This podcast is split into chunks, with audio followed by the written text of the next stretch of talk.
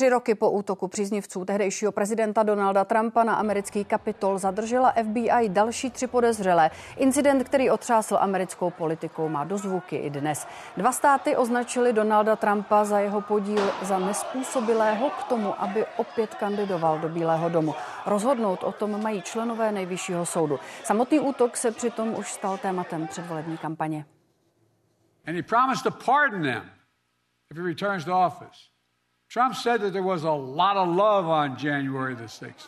The rest of the nation, including law enforcement, saw a lot of hate and violence. The whole thing is just very unfair. But those J6 hostages going to jail for 20 years? Europoslanec ODS Aleksandr Vondra, Tomáš Klváňa z New York University Prague, Martin Weiss, komentátor týdeníku Echo. Pánové, dobrý večer.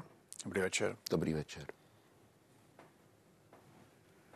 Pane europoslanče. Dobrý večer z mrazivých litoměřic. Už jsem si říkala, jestli promluvíte. Jak samotný útok a ano, ty... dobrý večer. Jak ten samotný útok a povolební nepokoje, v podstatě kauzy, které teď už přesahují do dalšího předvolebního boje, změnily Ameriku?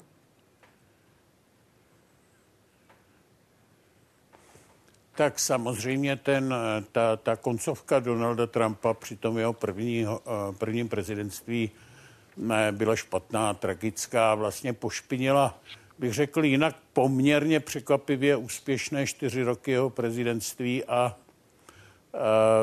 a tohle samozřejmě zanechalo velkou kaňku a promítá se to samozřejmě i do toho, do té kampaně a bude se to dál promítat eh, celý tento rok. To o tom nebudíš pochyb. Jako my konec konců vidíme ti, kdo vlastně Donalda Trumpa nemohou v Americe vystát nebo nějakým způsobem se výrazně obávají, pokud by v těch volbách vyhrál, tak se snaží vlastně eh, pomocí soudů a eh, jiných institucí ho z té kampaně úplně vyřadit. Jak se Amerika změnila, pánové, pane Vajsi? Já si myslím, že eh, na jedné straně pořád ukazuje určitou dynamiku, jo, určitou schopnost se měnit, eh, korigovat. To by se dalo ukázat na řadě příkladů. Eh, roste posledních ne pár let, už je to možná dekáda, nebo tak třeba roste hospodářsky se trvale rychleji než, než Evropa jo, natolik, že už si, že už myslím tomu jenom rezignovaně přihlížíme, ani neřešíme, že by se to, že by se to mohlo změnit. Na druhou stranu ta, ta společenská polarizace je tam veliká a, a neblahá.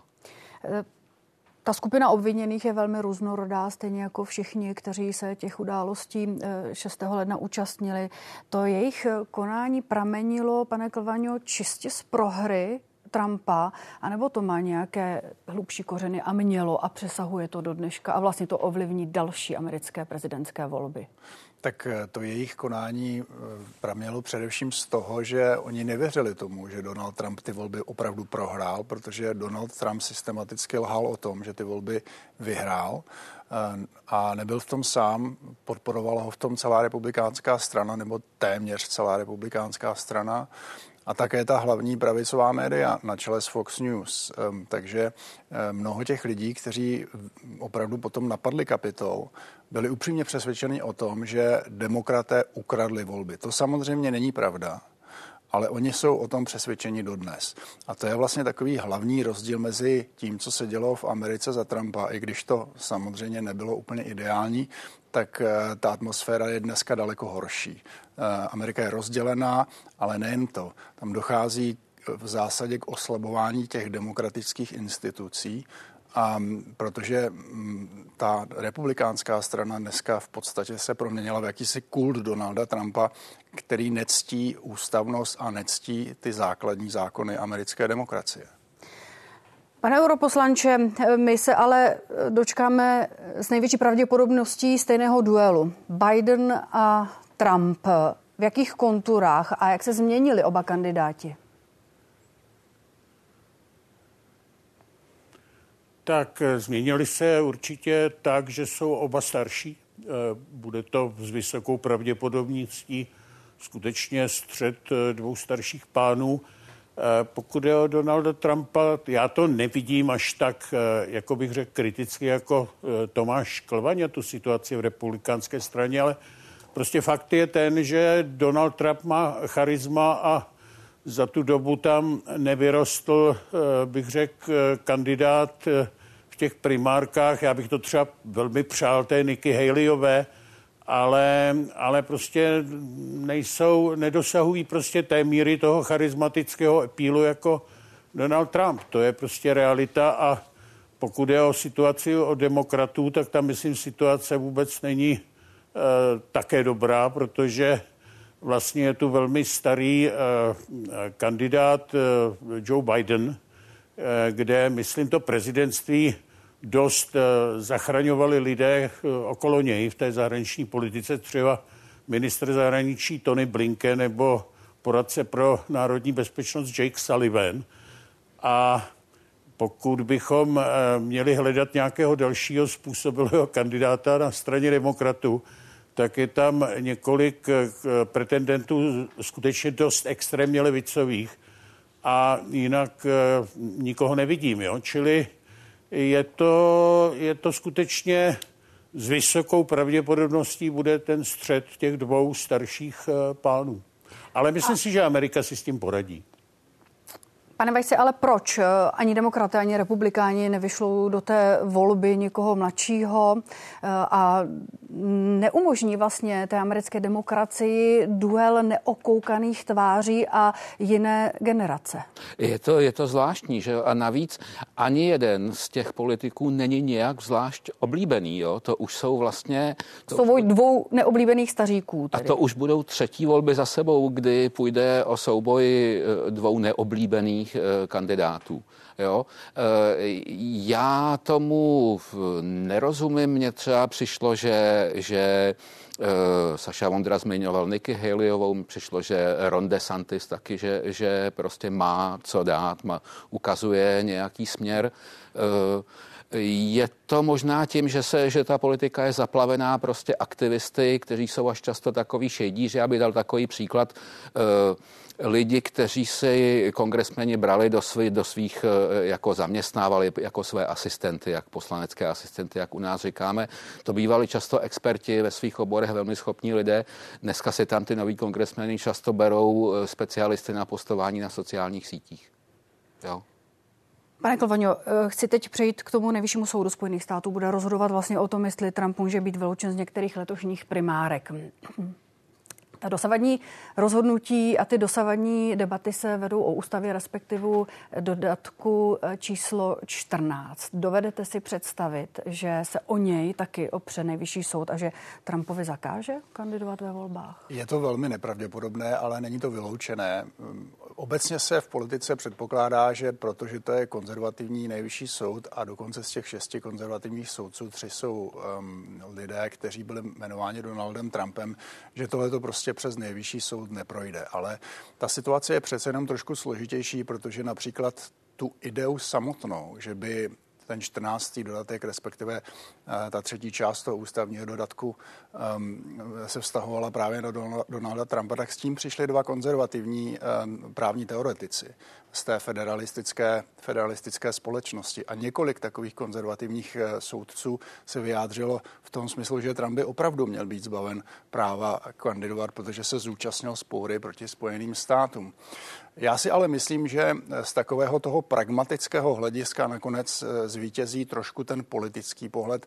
Nesnad, že by eh, ti republikáni chtěli Eh, nadržovat Donaldu Trumpovi, ale především ten předseda nejvyššího soudu John Roberts je člověk, kterému záleží na legitimnosti toho ústavního soudu a nedovedu si představit, co by se v Americe stalo, kdyby opravdu Trump byl vyřazen z těch voleb. Eh, to by znamenalo velký zásah do toho demokratického rozhodování, takže opravdu nikomu z těch soudců toto rozhodování nezávidím. To ale není jediná věc, pane Vajsi, ve čtyřech různých kauzách je to přes 90 trestních obvinění.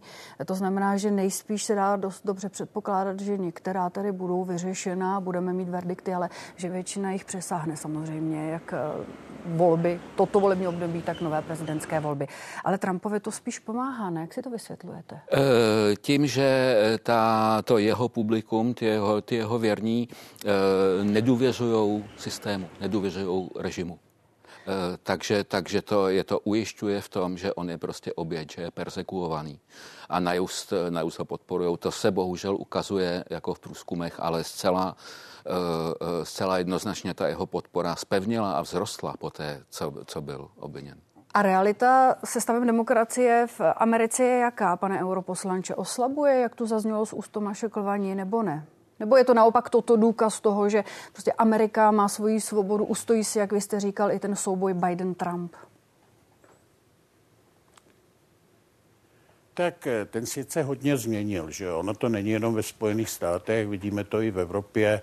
Martin Weiss celé správně mluvil vlastně o roli sociálních sítí, taková ta twitterová politika, kdy vlastně se rozhoduje ten, kdo eh, rychlejc a silnějc křičí, vlastně mizí z toho jakýkoliv dialog, je to hodně bublinové, eh, bublinová komunikace prostě mezi svými, což samozřejmě takovou tu klasickou politiku strašně znevýhodňuje a komplikuje to vlastně celospolečenský dialog, polarizuje to společnost.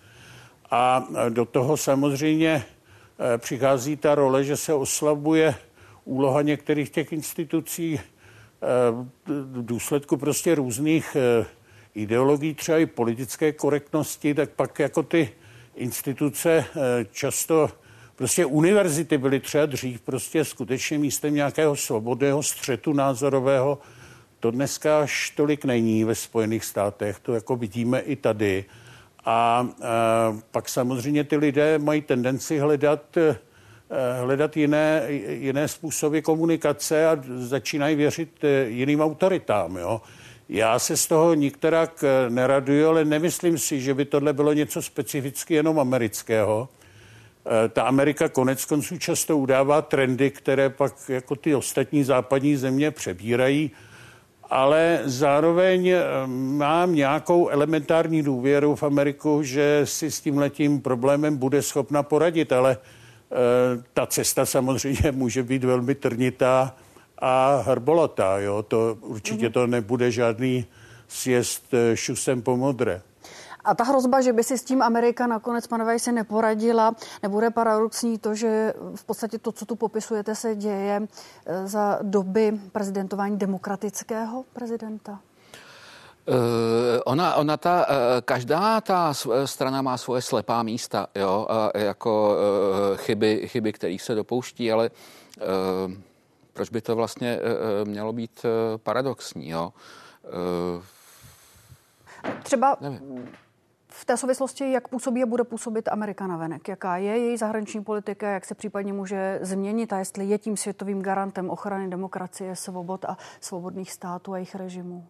Eh, já nevím, jestli eh, prezident Biden eh, třeba to přímo jako takhle vidí. Jo. Myslím si, že nikdy takový úplně nebyl. Jo. Že byl vždycky zahraničně politicky hodně, hodně pragmatický, i když byl členem své strany a sdílel určitou, určitou rétoriku retoriku, ale uh, připomeňme, že uh, Joe Biden udělal jednu věc, kterou v zahraniční politice, kterou Donald Trump chtěl udělat a nikdy neudělal, a to, že stáhl americká vojska z Afganistánu. Jo.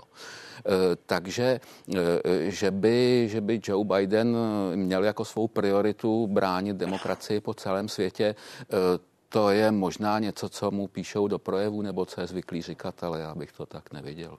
A v detailech, pane Klvaňo, když zmíníme jenom podporu Ukrajiny proti Rusku, když zmíníme situaci na Blízkém východě, nebo když zmíníme ještě další výbušné regiony, jako je eh, Korea, ale samozřejmě i africký kontinent, změní se nějak radikálně zahraniční politika, ať už je tam Biden nebo Trump, ale vzhledem k tomu, co je čeká za práci doma?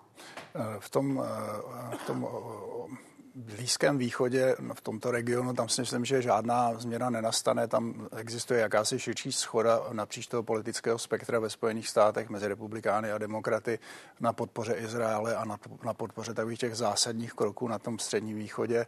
Něco podobného můžeme říct i o Číně. Tam to vypadá také na víceméně schodu, protože Trump zachoval, tedy eh, Biden zachoval víceméně intaktní tu politiku Trumpovu, eh, kde se bojím té situace eskalace je Ukrajina, protože republikáni dneska vypadají jako, že opravdu nechtějí eh, nadále podporovat Ukrajinu, alespoň ne v té míře, do které Spojené státy v tuhle chvíli ji podporovali. A to může tady pro nás v Evropě znamenat opravdu zásadní průlom v, tom, v té, té zahraniční politice. Takže dneska můžeme s přeháněním, nebo s, s mírným přeháněním říci, že Putin se snaží vydržet do voleb a, a doufá, že ty volby vyhraje Trump. To by bylo pro něj daleko lepší, než kdyby to vyhrál demokrat. A to je, pane europoslanče, válka, která je velmi blízko naší zemi. Ruský prezident Putin by přivítal zvolení Donalda Trumpa. Ten se nechal přece slyšet jednu dobu, že do 24 hodin tu válku ukončí. Ale jak? Dá Putinovi co? Cokoliv?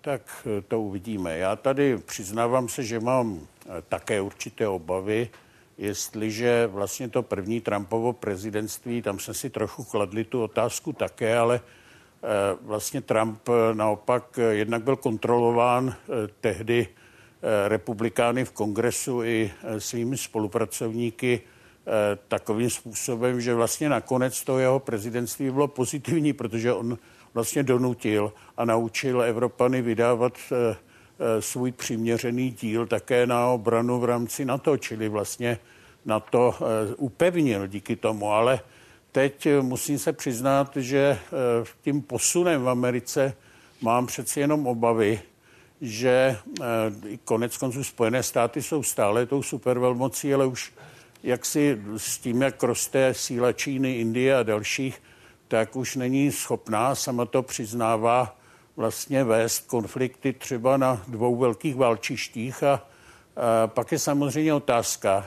do jaké míry e, bude ta podpora Ukrajiny trvat. My teď uvidíme, vlastně se znovu po Vánocích schází kongres, kde jsou ty peníze pro Ukrajinu a ty jsou skutečně na e, její vyzbrojování a republikáni to Oni to blokují tím, že to podmiňují, aby demokraté souhlasili s, vlastně s opatřeními, které mají omezit eh, nelegální migraci do Spojených států. Já celkem tomuhle požadavku obchodnímu, eh, politicky obchodnímu rozumím. A, a uvidíme, jestli třeba demokraté budou schopni tady z republikány udělat nějakou dohodu tak, aby ta podpora pro tu Ukrajinu pokračovala, což bychom si všichni samozřejmě velmi přáli výměnou za to, že e, se učiní ta opatření na omezení nelegální migrace z Mexika, což e, konec konců je asi taky stabilizující faktor.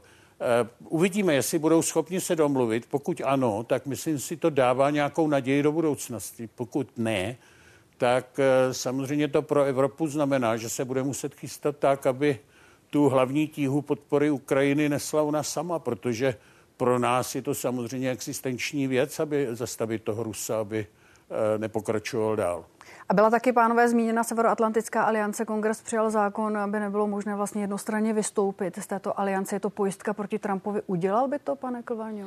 Tak eh, když čtete paměti Johna Boltona, což byl jeden z jeho zahraničně bezpečnostních poradců, takový ten hlavní, um, alespoň po určitou dobu, uh, tak on tam píše, že kdykoliv bylo jednání na to, tak čekal v předpokoji a byl velmi nervózní z toho, jestli až všichni výjdou z té místnosti, tak na to bude ještě vůbec existovat. A to není žádný demokrat, to je bývalý neokonzervativec nebo takový ten opravdu jestřábý konzervativec z doby prezidentství George Bushe.